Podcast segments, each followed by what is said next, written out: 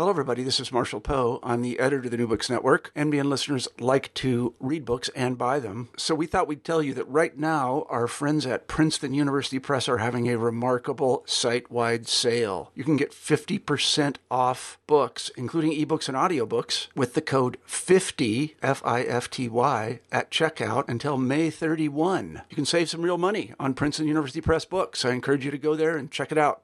Hello, everybody. This is Marshall Poe. I'm the editor in chief of the New Books Network, and the following interview is being republished with permission from the excellent podcast Psychologists Off the Clock. That's Psychologists Off the Clock at offtheclockpsych.com. I hope you enjoy the interview. We do not have the choice to not have trade offs. And it's it's in that awareness that you can either consciously choose the essential or unconsciously choose the non-essential. That was author Greg McKeown on Psychologists Off the Clock.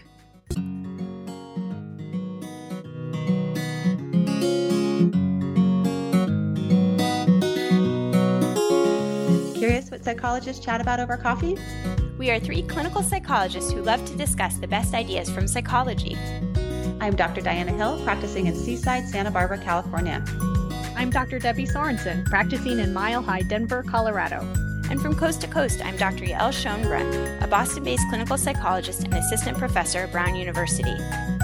In this podcast, we explore the psychological principles that we use in our clinical work. And we bring you ideas from psychology that can help you flourish in your work, parenting, relationships, and health. Thank you for listening to Psychologists Off the Clock.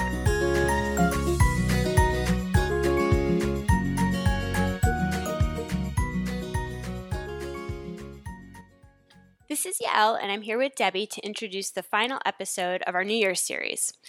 So, in the past few years, I have found myself becoming increasingly overwhelmed with the number of roles I have, both personally and professionally. Um, what happened was I just felt stretched in too many directions and I kept hitting my emotional wall. So, even though my job is to help people make good, healthy decisions so that they don't repeatedly uh, melt down, that is, in fact, what I kept doing. And in trying to find my own way out of this overwhelmed hole that I was in, I started doing my own research and I came across this wonderful book called Essentialism The Disciplined Pursuit of less. And I was fortunate to get the author of this book, Greg McKeown, to join me in this episode to talk about his inspirational approach to dealing with the overwhelm that so many of us get trapped in, and which, especially as many of us are making resolutions to do things better in the coming year, offers some practical steps to make positive change.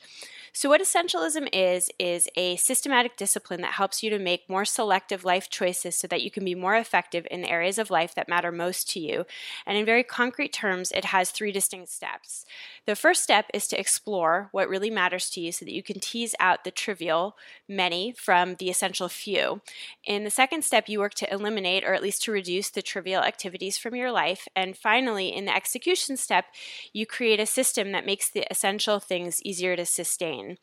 And for me, this process has really become a guide that I return to again and again. And Debbie, I know that in listening to this episode, you were really inspired. And so I wanted to hear how you've applied some of these steps to your own life. Yeah, Yael, I've been thinking about the episode a lot since I listened to it, mostly because, you know, you mentioned that sometimes we feel overwhelmed and spread too thin. And I think I feel uh, sometimes like, oh, I'm spread so thin i don't have time to do this or i don't have time to do that. And i tell myself i'm too busy but in fact there's plenty of time that i'm spending like goofing around on the computer or doing things that aren't that important to me. And i really think that since i listened to this episode i've been paying a lot of attention. Like i love to read fiction and i think that's that's just like a real treat for me and I keep think, telling everyone and telling myself, oh, I don't have time to read fiction. But in fact, if I freed up some of the time I'm spending doing these other unimportant things like checking social media or something like that, I could read a lot of fiction books in a year. So it's just really helped me notice more and more when I'm doing that.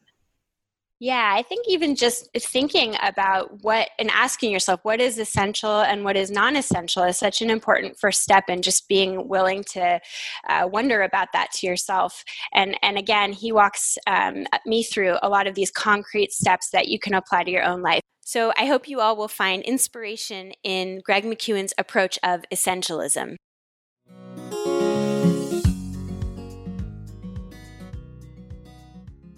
In addition to having authored the best selling book Essentialism The Disciplined Pursuit of Less, Greg McKeown is also a frequent contributor to Harvard Business Review. He is a sought after keynote speaker, a repeating guest on The Steve Harvey Show, and his work on essentialism is regularly written about in media, including in the New York Times. Greg is also founder and CEO of McKeown Inc., a strategy design center. And I'm so delighted he made time in his busy schedule to talk to us about essentialism. Welcome, Greg. Uh, it's so good to be with you. Thank you. Um, so, your book was just a really lovely read. As somebody who is a working parent who tends to feel pretty scattered in lots of different directions, it really spoke to me. And I think it speaks to a lot of readers, which is why it's um, been such a successful book. Um, but I was hoping that you could just start us off by telling us a little bit about how you got into this idea of essentialism. In your book, you detail an intensely personal story that illustrates the dilemma that is so common for most people, but one that particularly hits those of us who straddle many roles and demands in life. Yes, I I received a, um, an email from uh, my boss at the time saying that uh, Friday between one and two would be a very bad time for my wife to have a baby, um, and, uh, uh and perhaps at some level they were joking, or perhaps they were entirely joking, but uh, but as we went into the hospital Thursday, late Thursday night, my wife uh, had a daughter uh, in the middle of the night, and so we're there Friday, just in recovery mode.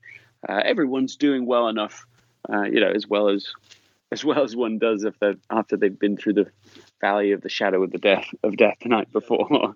to my shame, I, I, I went to the meeting, so you know I'm leaving uh, leaving the hospital. How can I do both? It's sort of in my head. How can I keep everybody happy?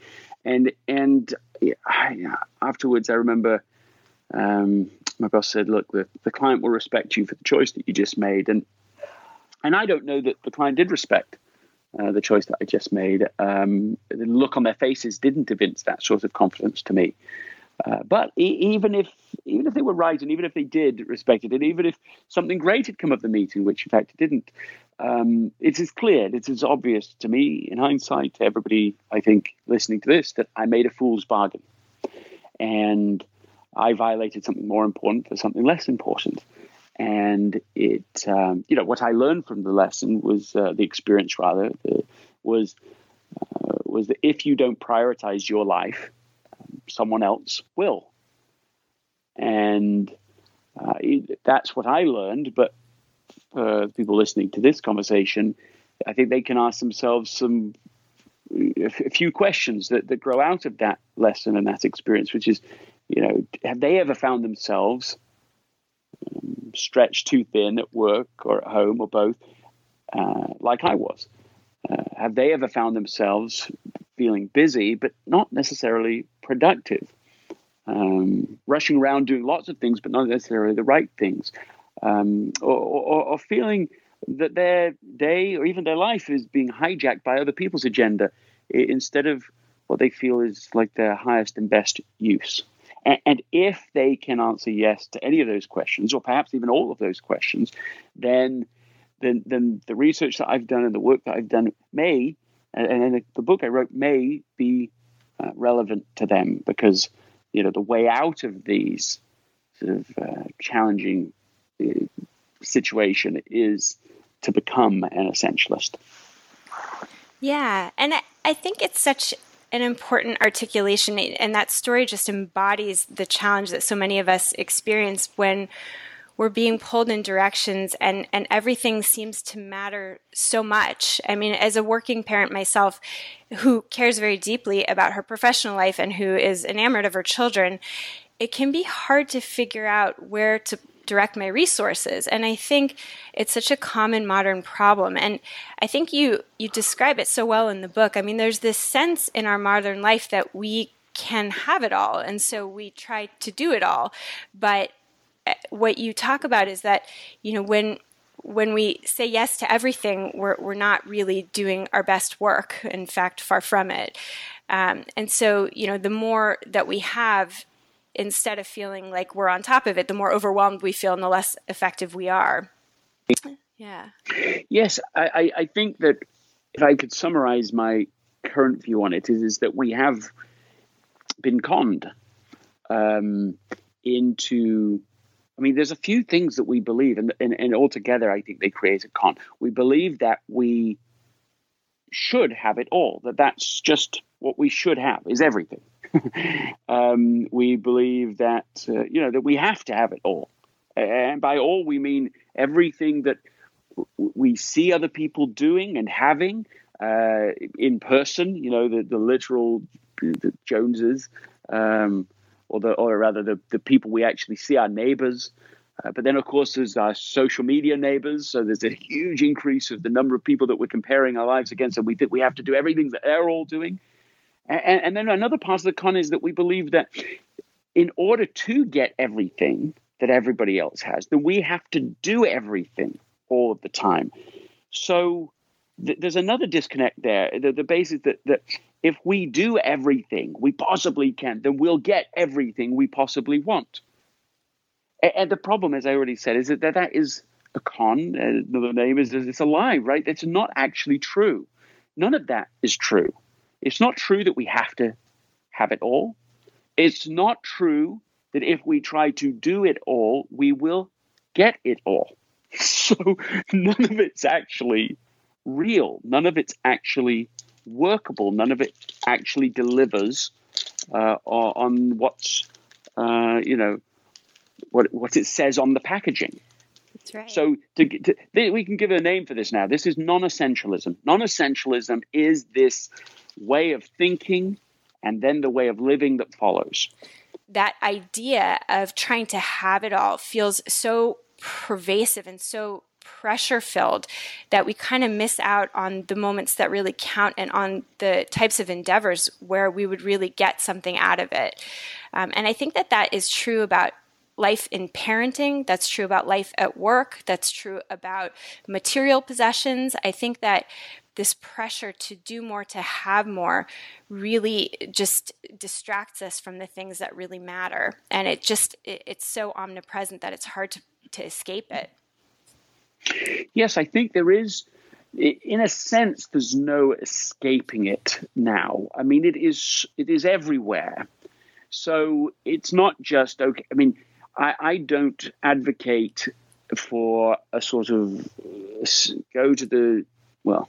I do encourage people to go to the top of the mountain, um, but I don't think you know live. It's not like we go to give it all up and go and live in the mountaintop. It, I mean, that's not my life. I live in the real world. I mean, I have, you know, I'm married, uh, amazing wife Anna. We've got children, four children. We they're active, they're involved. I mean, we live in the real world. I, you know, you know engaged in the community, engaged at church, engaged uh, in, in schooling, engaged in my work. I mean, I live in the we. I live in the real world, but what I want to do is not be is not absorb into me and into you know my heart into my spirit the the chaos that's out there the commotion that's out there and there are many things that can be done. And I, I'm a work in progress. I am aspiring essentialist all of the time. But there are many trade offs that can be made. And over the long run, these things add up, even small trade offs add up to being to, to what amounts to an essentialist lifestyle, what amounts to an essentialist life, which means in the final analysis that you live a life that really matters and that you don't give your life up for things that that don't matter at all. And that is a very real risk. Is that people get to the end of their lives and they look back and they say, My goodness, I really did spend an enormous amount of time and effort doing things that didn't matter and worrying about things that didn't matter and feeling anxiety about things that didn't matter. I mean, that can that can add up to a significant portion of life. And so, while I don't think you can just sort of get rid of all of it, and you certainly can't put the genie back in the bottle out there in society, you can do things to protect what is important and essential, you know, to you, to your family, to the kind of home you want to have, to the kind of lifestyle that you feel is the highest and best use of you. Yeah. One of my favorite lines from your book, um, and, and this sort of stopped me in my tracks, is that you wrote, Only once you give yourself permission to stop trying to do it all, to stop saying yes to everyone, can you make your highest contribution towards the things that really matter. And I think that really gets to sort of the choices that we have. And you talk a lot about choice in your book because we don't have choice over the messages that come in from our workplace or from the media or from our friendship circles, but we do have choice in how we respond to it. And I think that that's really important to recognize. And, and you really talk a lot about um, what we can do to increase our ability to focus on what really matters. So I wonder if you could talk a little bit with me about you know, if there are so many things, so many roles that we have, and therefore so many, I mean, you talked about being involved in your community, in the church, and, you know, as a parent and in your professional life, how do you focus in and how do you make choices about what matters and what doesn't in terms of where you direct your resources? Yeah very, very, very, very, very carefully. yeah. yes, that's the that's the answer. Is is um, I mean, every every single person listening to this, every single person has too much to do, has too much pressure, and and is is, is dealing with the challenge at some level, and and every person, because of that reality, every person here is, despite, despite what they don't think, they don't think this is true, are in a sense experts at saying no. In a sense. They don't actually say no, but they do know. They, they, because, because as soon as you have way more than you can possibly do, that means by definition, many things will not be done. Yeah. right? Like that's that's very that's like inarguable. That's self-evident. So it means that we are not doing things many, many times, right? Every day we are not doing many things that we feel obliged to do, that we think we ought to do, that, that, that come our way, that, that we, you know, internally think we have to, or externally people are, you know, inviting us to do, or whatever. So we are saying no all the time. Now, the question is, is are the things at the end of the day that, that didn't get the least important things? Did the least important things fall out? Did the most important things stay in? So what I'm describing is is what trade-offs are we making?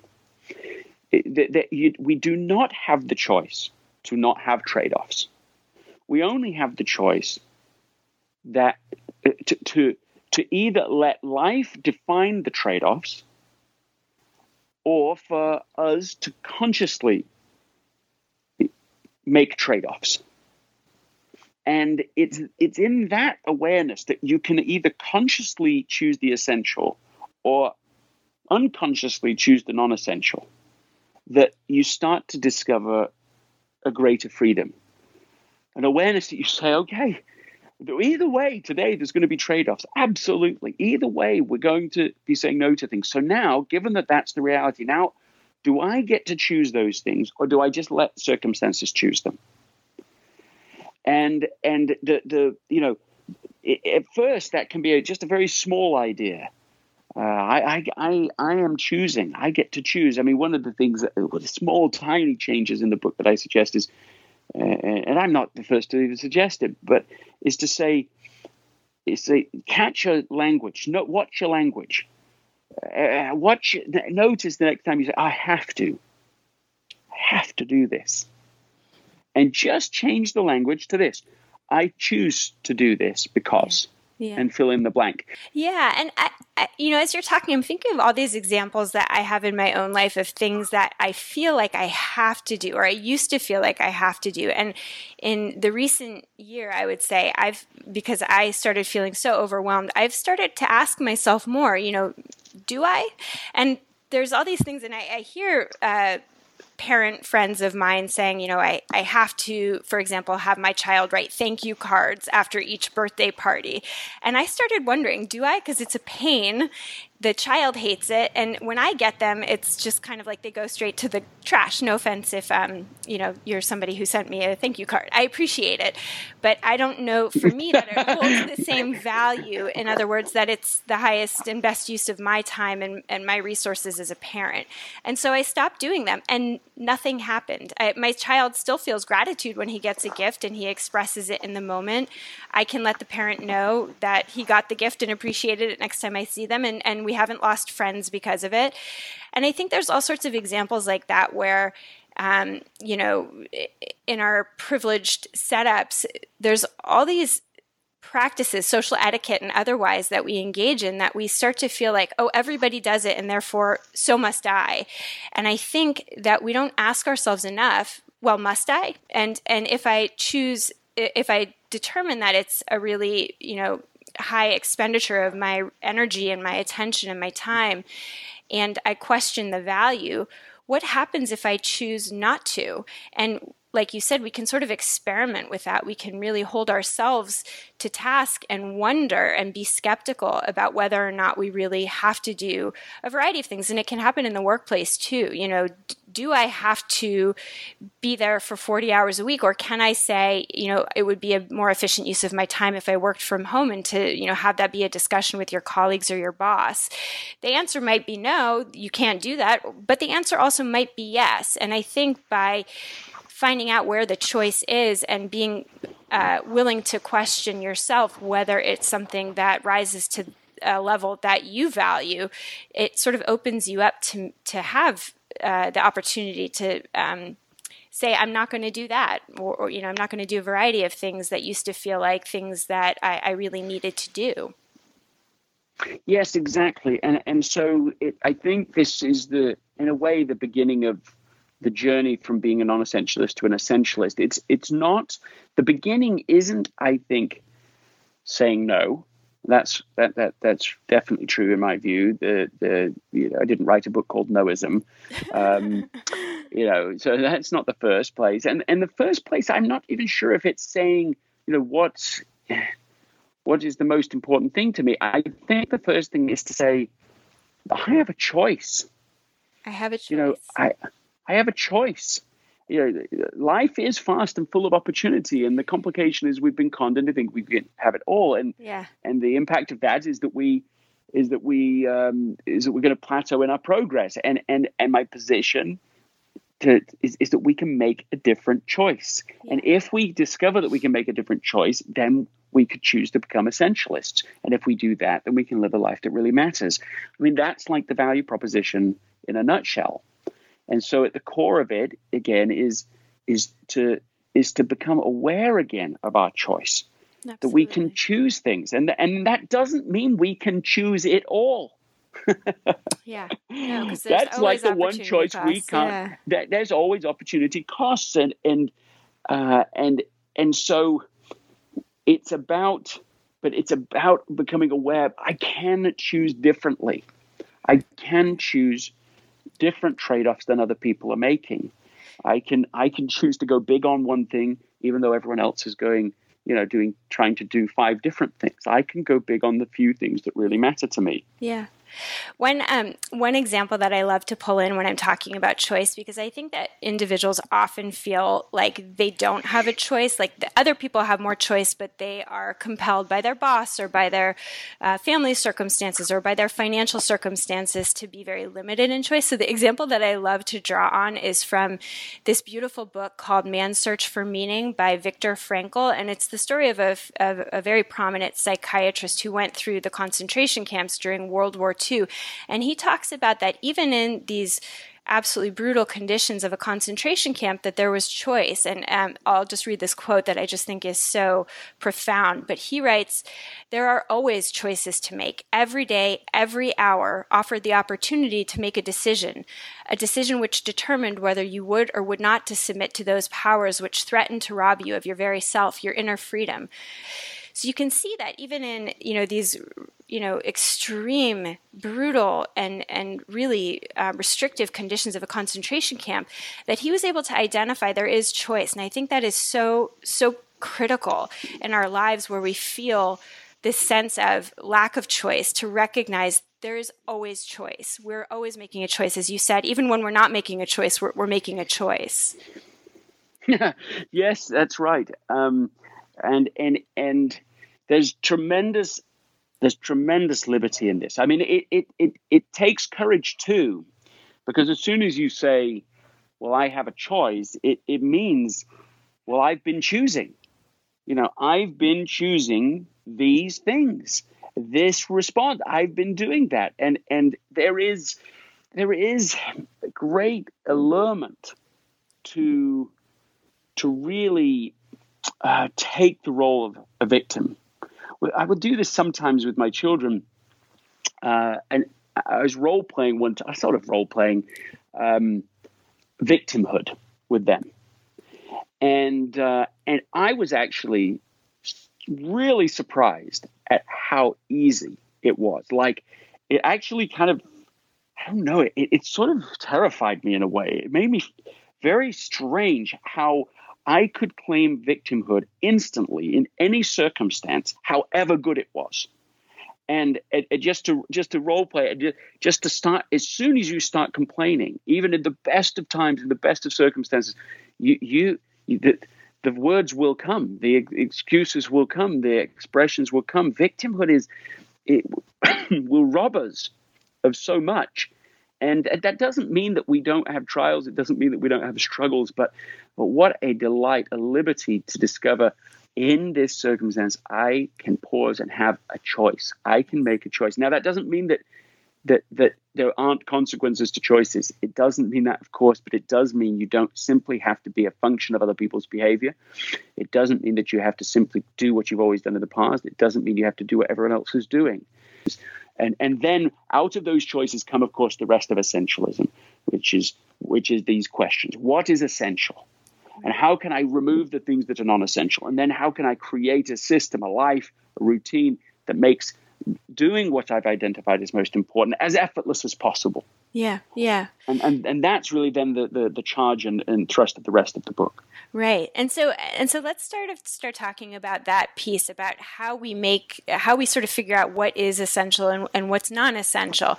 And one of the things that I think about a lot as um, somebody who comes from the academic world is sort of what what science helps us do and how science actually makes things more overwhelming. So, you know, I look at the research of happiness and and discover that, you know, it's important for health and happiness to work out, you know, 5 times a week, to meditate daily, to spend time with my children, to uh, spend 10,000 10, hours on the skills in which I want to excel, to prioritize my marriage, to take breaks to enhance my mental health by going on vacation, and so on.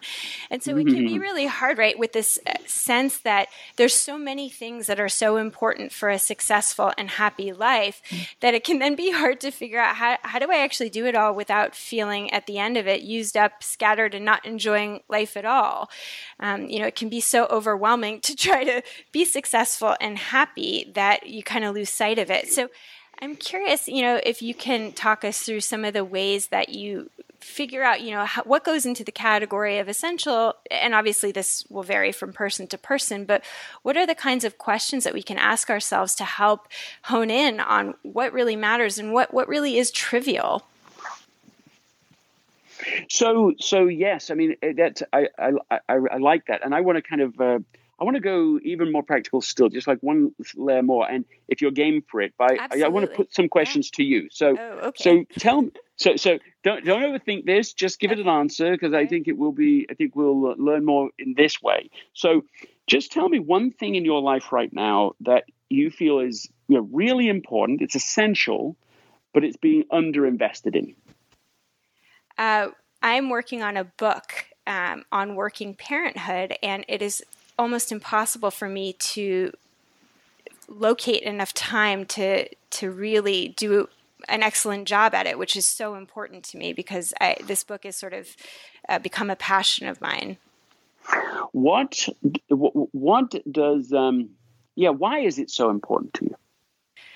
Well, you know, through my life experiences as a clinical psychologist, as an academic, um, and and then when I became became a parent, it it all kind of came together that this is something that I have to offer the world because of my training and my background and the way that I orient as a parent. And I think that the conversation about parenthood in our in our modern culture is so limited, and I think it leaves working parents without a positive model to work from, and and leaves us all leaves most of us feeling without a useful compass. You feel that your voice could be used to reach certain people that that if you don't do it, it won't be done. There'll be other voices, but that your voice, your training, your experience will be um, can be uniquely beneficial. Yeah, it sounds a little egotistical, but yes, I guess so. it, it, doesn't it didn't it doesn't sound egotistical to me. I think I think there I, I think there are many there are many ways in which it is our unique voice that is needed and required. That that that somebody else saying something really similar will still not reach certain people because we are actually the ones that are supposed to reach them. So it, it just sounds like a sense of mission to me, a unique mission, uh, not egotistical. Thank you. um, and uh, okay, so let, let's go a little further now. So so what does success look like to you? And I mean, give me it in minutes or hours per day. Like what how much time would not perfect, I'm not looking for perfection. I'm looking for the amount that you would no longer say you're under investing in it. It's so unrealistic, but I think if I had like four hours a day, it, it just, I cannot imagine that happening. But if I had four hours a day to devote to this writing project, I think I could really, and, and I will say that I've actually made strides on it. It's just been so piecemeal and has taken so very long. Um, but if I had four hours per day, I could really feel like I ha- was gaining momentum and, and getting somewhere a little bit more efficiently than I've been able to do. How, how long do you currently spend on it per day? Uh, it varies, but m- most days zero. And then when I'm lucky, I can usually put like two hours together. And and when you do two hours, do you feel like you make good progress in two hours?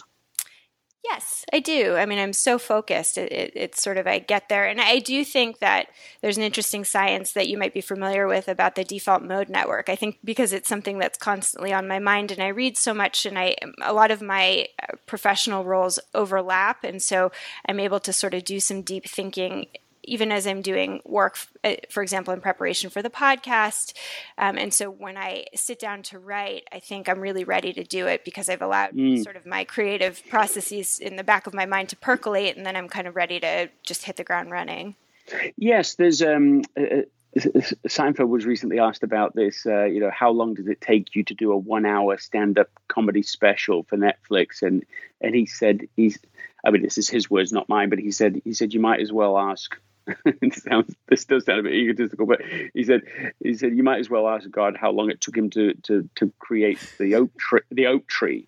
He's like he's like he's like God's just always doing it all the time and has yeah. been forever. So you yeah. can't say how long did it take. He yeah. said I'm doing it all the time. I, am I'm a comedian all the time when I'm doing professional work, and that's what you just said. I think is is you said, look, it's not just the it's not just the writing time, it's the thinking time, and that's part of what's already built into your world. Right. So what what I took from that, what, what I just learned for you is is that actually even if you set the goal at two hours a day it would be significant improvement and you could make meaningful progress in that amount of time. Yeah. Now, I say that, you know, you can still have the goal for four hours if you want to, but I wonder whether two hours is just, you know, obviously it's it's twice as realistic uh, because it's half the amount of time. Um, and, and it might be a little less overwhelming that, my goodness, I'm see if I don't have four hours, I'm not I'm failing in this and I'm not creating enough space for it.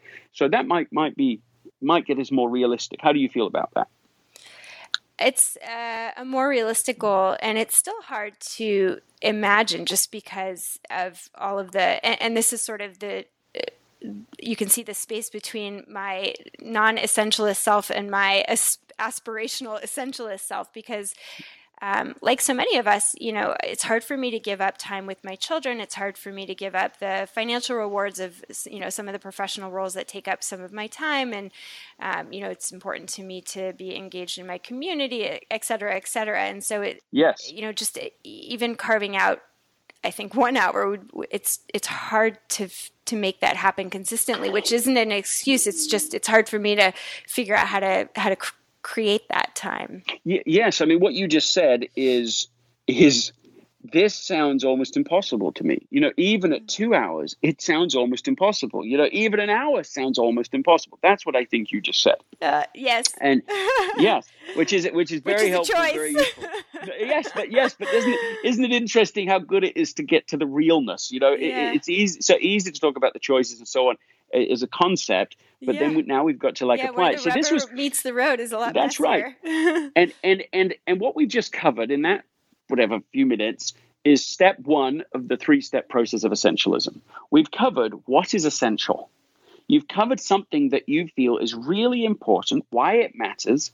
You've covered what success would look like which is a little ambiguous right now because it's somewhere between one hour and four hours right. Okay. um, yes. you know, and I and I and I'm I mean, even if it was, it sounds like even if you really were doing an hour every day, you'd feel a lot better about it because Yeah. you'd know you were making real progress. Yes, Whereas in now, yes. too many days are zero, Right. and that's the thing that really burns you. yes. Is is you go you go? I'm not going to get there. If I'm if I'm doing zero percent Yes. writing of my book, but if I was doing even an hour of my book every day, then I would get it done. It might not get it done as fast as I want, but I would still get it done. yeah. And that's the bigger thing. Yeah. Okay, so this is all step one.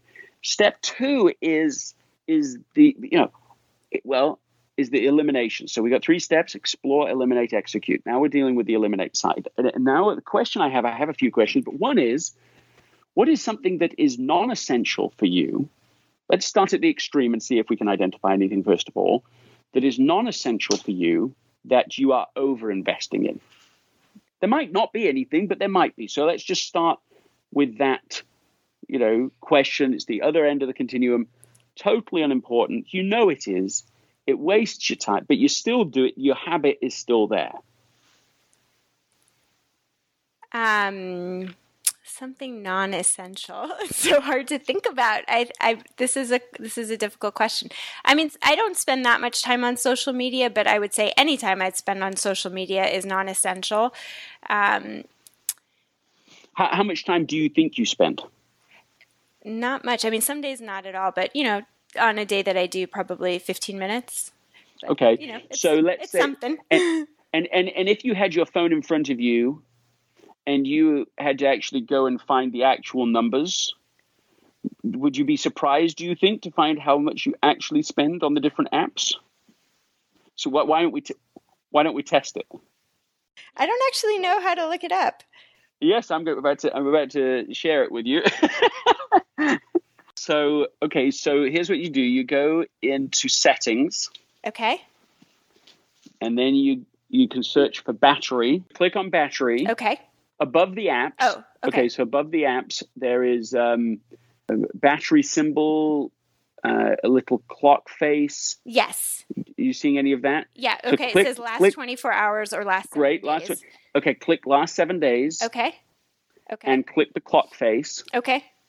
Okay, now we know. Now this has a record of where you've spent your time on your phone. It doesn't include all the, any other devices, but but it includes your phone for the last seven days and by by app and also by hours and minutes. So that's what you're looking Okay, at. So tell me what you see. Okay. So um, Safari, so internet searches, is 15%, 1.8 hours. Okay, a couple Um, of hours there. Okay. YouTube is 14%. Um, Three hours on screen, 19 minutes background. I'm not sure what that means. So I watch, um, my kids and I like to watch music videos. so that's what, Mm-hmm. what that is largely. Um, Mm-hmm. phone is 3.7 hours on screen so 14% uh, email uh, 8% 55 minutes on screen uh, messages so texting 1.9 hours on screen 6 minutes background um, How, how long are you listening to podcasts? 1.9 hours Okay, so a couple week. couple of hours in the last week on podcasts. Now you do do that while you're doing other things. yeah You know, you're driving, you're Mhm. listening to those. Driving, yeah, right. washing So that's dishes folding laundry no, and I know. So that, so that is a different kind of time usage. You know, it's not like you you could exchange that to directly get to to um, to the to the writing. Um, yeah and then Yeah, I mean- facebook facebook's actually not that much it's uh, 22 minutes 22 minutes in the last week, right? That's not Mhm. that is that is not very much, right? It's Yeah. still, I will point out, 22 minutes. Right, right, right. Um, as that you were goes already pretty saying far before. to an hour, yeah. I, well, I, I actually had an experience with this where I gave up Facebook and I was doing, you know, 15, 20 minutes. And what I, my trade off was I'm not going to check go on Facebook at all. I'm going to call my grandfather once a week. Uh, and it, it, it was always short calls. He was never he's never on the phone long. He always sort of felt like he couldn't be on the phone long. I try and keep him on for a while, but you know, 10 or 15 minutes each week. I, I rarely missed a week from then till the time that he passed away. Uh, or I could have been on Facebook. Right. I mean, there's a, there's no comparison, right? Delete Facebook off your phone. right. Now you have you do have 22 minutes towards writing your book. It's not sufficient, but we got some. Um, you can do digital essentialism, where you say just just t- t- just just take everything off the phone, everything, and you bring back the apps one by one that actually help you achieve what you've identified as being really important. Yeah, you know like questioning each of these apps on the device yeah. is is worth doing because maybe while you're doing the dishes is actually the time to be connecting with your kids you know, work together doing that together yeah. uh, maybe when you're in the car instead of listening to the podcast that's when you call the family instead of you know there's there's ways to to to, to tweak this so that so that the, the the you know you do get this hour back i mean that's what you're trying to get back Let, let's let's let's get it to one hour you're trying to claim back reclaim an hour of your life yeah. to write Yes. to sacrosanct hour Yeah. now that's okay. So you, you you know you heard the sort of extreme version I did for writing my book. Okay, but that was that that was done in nine months, right? So that was intense, and and there's no question I couldn't have done it if if Anna hadn't uh, taken uh, a, a a significant burden through that time. Uh, I you know I did other things to try and balance that out. I, I would finish writing and then I would be there for the family and, and I would take responsibilities in the in the afternoon and in the evening. So you know there was a way to make it through. It ended up being a family friendly period, but of course it took sacrifice. It took not just mine but hers as well. It took deliberate trade offs. But you can do that too if you're looking for an hour. Of course, you can have this discussion. Of course, you, you can at least have the conversation. You know, could you, for this amount of time, be responsible for these things I'm normally doing? We're looking for one hour. I'm willing to give up Facebook. I'm willing to give up these social media. I will give up the, the podcast if that turns out to be helpful. I'm willing to give up. Uh, you know, I, I will t- I will create a, a process for my podcast for the podcasts I do that reduces my time spent in preparation. It, normally it takes X hours. Now I'm going to do it this time because I, I'm actually going to put a checklist together of the must do things, the essential things to make a great podcast instead of all the extra things. I'm not going to read any articles just generally that, that for, for, for curi- just for general curiosity for the period of writing this book. I'm going to search out specific things specifically to write the book. Yeah, here, these are some ideas. I don't feel like we just nailed it. no, no, So go these ahead. are great. But can I ask you a specific question that I think um, is something that so many people experience, and I certainly do too. And I've heard you talk about this, and I, I love your perspective. But I wonder if you could talk a little bit about the issue of people pleasing. to say you're a people pleaser always feels like a little bit of a backdoor brag.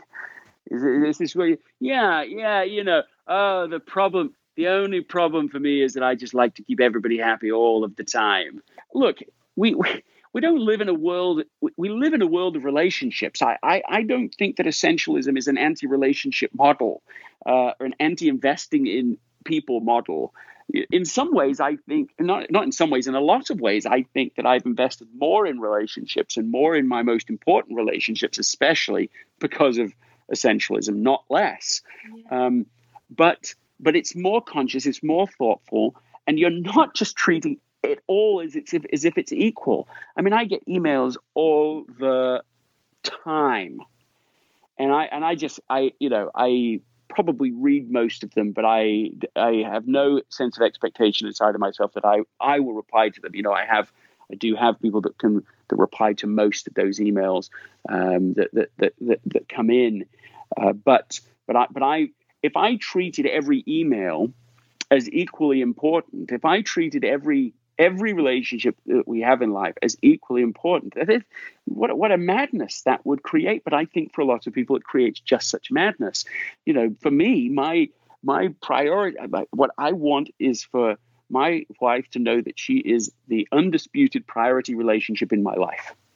I, I want that to her to feel that not the words of it, but to, to see it that I will make trade offs, that I won't do certain things, that I will turn down certain opportunities. It's just to, to maintain commitments that we've made, uh, to, to, to go a, a, date night every week, and so on. There's all sorts of things that I need to make trade offs to. There's so many things I could do. So it's about dis- remembering that not all commitments are of equal importance, and not all relationships are of equal importance. I mean, what what in a in an age of social media, the idea that we that all all relationships are of equal importance is is enough to make a person kind of actually go crazy. Yeah. Uh, of course they can't be. Of course they aren't. That doesn't mean they don't matter to you. It doesn't matter. It doesn't mean that they are not important. But the idea that a, with a, a fixed amount of time that we have, that everybody is of equal importance and every opinion of equal, therefore of equal importance. It's all just a nonsense. So I think it is about, yeah, we're people pleasing. Yeah, are you trying to please the right people? Are you being discerning about not just who to serve, but what really they want and need? Yeah. There's, there's all sorts of things. I was just talking to Anna just the other day about something that I do for her. Um, and it is I, I get up early. Uh, I take our children to an early morning uh, class that they go to, uh, actually church class, and and, uh, and it's it's very early, uh, frightfully early for me most mornings. And and I get up, and one of the things I do for her is I don't turn on any lights. I don't, uh, I don't use the electric toothbrush because I, I don't want to wake her up. Oh. And she reminded me the other yes, but the, she reminded me the other day. She said this is not important to me. No. She says she said I she says I sleep I sleep through anything. It doesn't matter. And I, it was a totally valid point. I'm making a sacrifice that is in fact not serving her. And so of course there can of course there will be dilemmas of, oh, well, this is important to me and it's not important to you, and conversations to be had. But that's where essentialism becomes rich. You start to have the hard conversations. Yeah. You start to say, you make surprising discoveries. And, and, and likewise, in the reverse, there are all sorts of things that, that I thought weren't that important. But as we discuss it and keep having conversations, I realize, wow, this is the most important thing to you. Yeah. And, and here I am, eh, here I am hardly investing in it. And so as we have these conversations, as we lean into it, we discover which things matter and which things don't. Sometimes that means you part ways about things. Yeah. sometimes it means that you're working with somebody and they think this thing matters and, and, and, and you get to, I don't mean divorce irreconcil- irreconcilable differences, but there's a point where you go, oh, you want to do this and I want to do that. Well, let's let's do it separately. Yeah, yeah. you know, that's okay too, but let's not avoid the conversation and then find ourselves having applied non essentialism, doing things that we thought were the most important things that turned out not to be the most important things. We, that's that's a bad strategy. Yeah. yeah. So so these same three steps: explore what's essential, eliminate what's not, and execute. It, it, this can also be a relationship process. Yeah, there's so much individual variation in what really matters to us. And that I think is such an important part of this conversation, which is that what's essential to me might not be essential even to my husband. Um, and yes. I think that's sort of what you're talking about that you, you can decide to part ways on, on you know, a, a given choice. Um, and certainly what's important to me may not be important to my neighbor. Yes, just so. And, and, and I think that, I think that where, what, what I'm sort of encouraging you to do here is to say, okay, you've identified something that in this conversation that you said was very important that you're not getting to. And now we started at the far end of the, the continuum about what's non-essential, and and maybe there is enough there to make up this hour a day. There might be. I, am feeling be- inspired to make it happen. And, and, and, and, that's the best scenario. If, if that's the scenario, that's the best case because that means you you get a bargain and and and and then we move just to the third step which is execution. And the execution stage it's about creating a system that reinforces the trade-off you've just established. So it's an hour a day is what you want. The non-essentials include you know pointless low value social media uh, you know, less time on the screen, uh, you know, negotiation with with uh, with your, your spouse to be able to explore this. Um, removing of, of, you know different trade-offs that could be made and, and, and way you know so a few things there. That's the trade-off. Now now the part three is how do you how do you follow through on this? Yeah. how do you actually make it as easy and effortless as possible? I mean, in interest of time we probably can't attach a lot and and and i'll give you maybe uh, one provocative idea and it, it might not really work for you and it might not work for everyone listening but it's it, it, it, I've seen it be very effective for people. So somebody shared it with me, in fact, in the first place. That was their their idea, and they were doing it. It was really working for them. And it's the it's this, it's the hundred dollar challenge. And what they did is they they identified something essential, identified things that they were going to give up, and their their hundred dollar challenge was this: they put hundred dollars up where they could see it, and it, the, every day that they made the trade off, they'd identified that hundred dollars stays up there. But the, the first day they don't make the trade off, they will have to take down their hundred dollars, rip it up, and throw it away. Oof. right. And and and everybody and everybody everybody listening to this just had the same sensation. oh. And part of it part of that might be that's a bad idea. I don't like it. Fine, okay, so don't do it. But part of it is, oh, we really mean doing it. Oh, commitment time. Yeah. And and a hundred dollars, I bet anything that you would be willing to pay a hundred dollars to spend a year making the trade-off we've just discussed.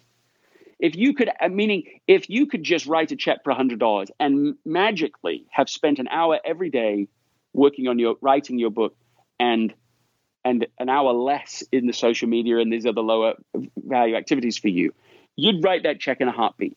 The, the idea, of course, is whether you take that challenge or not, the idea is to build systems, incentive systems, positive ones. In this case, this is a negative incentive um, that that that help that helps to make it get you to the point that there's no way you're not going to do it.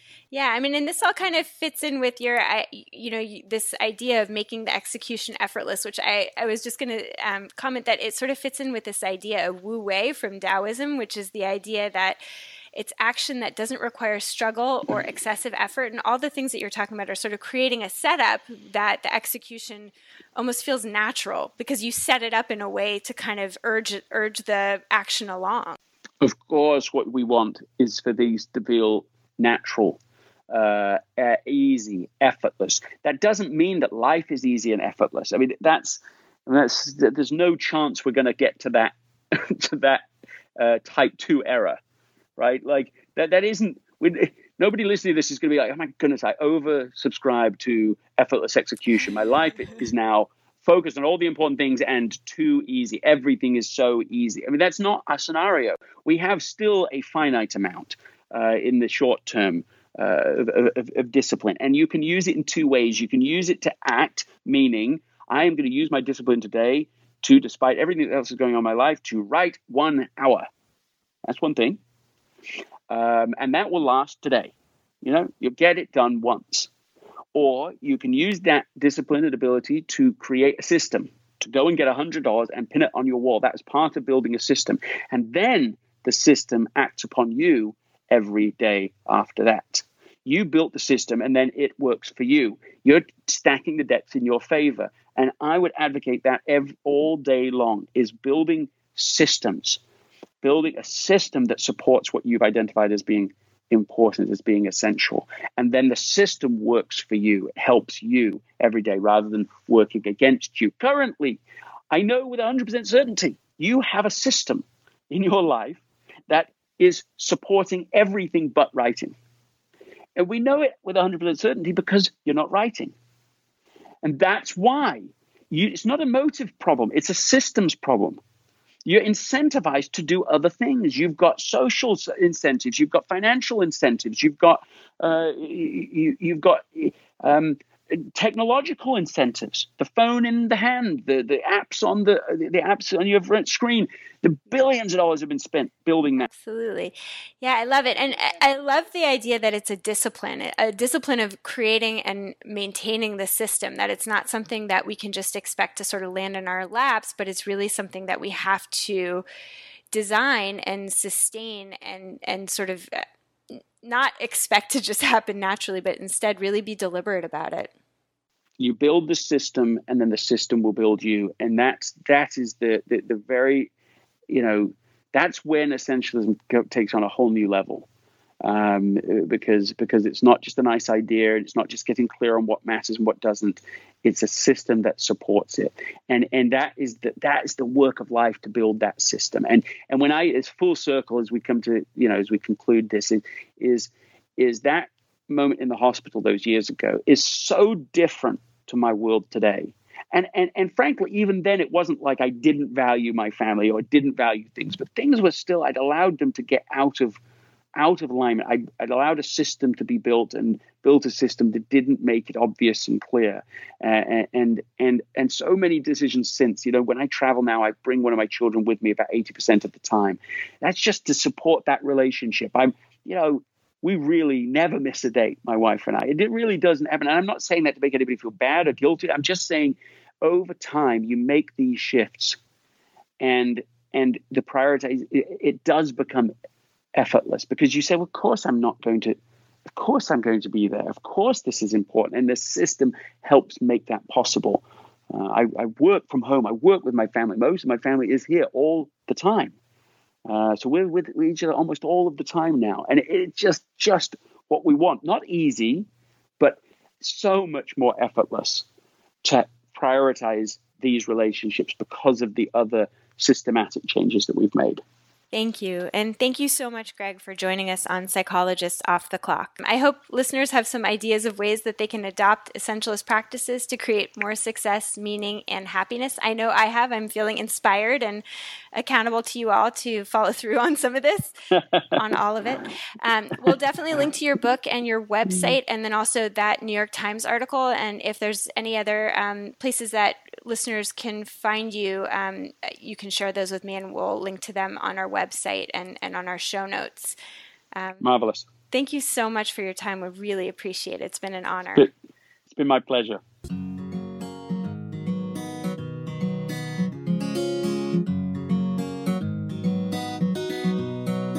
Thank you for listening to Psychologists Off the Clock. You can find us on iTunes, Facebook, and Twitter.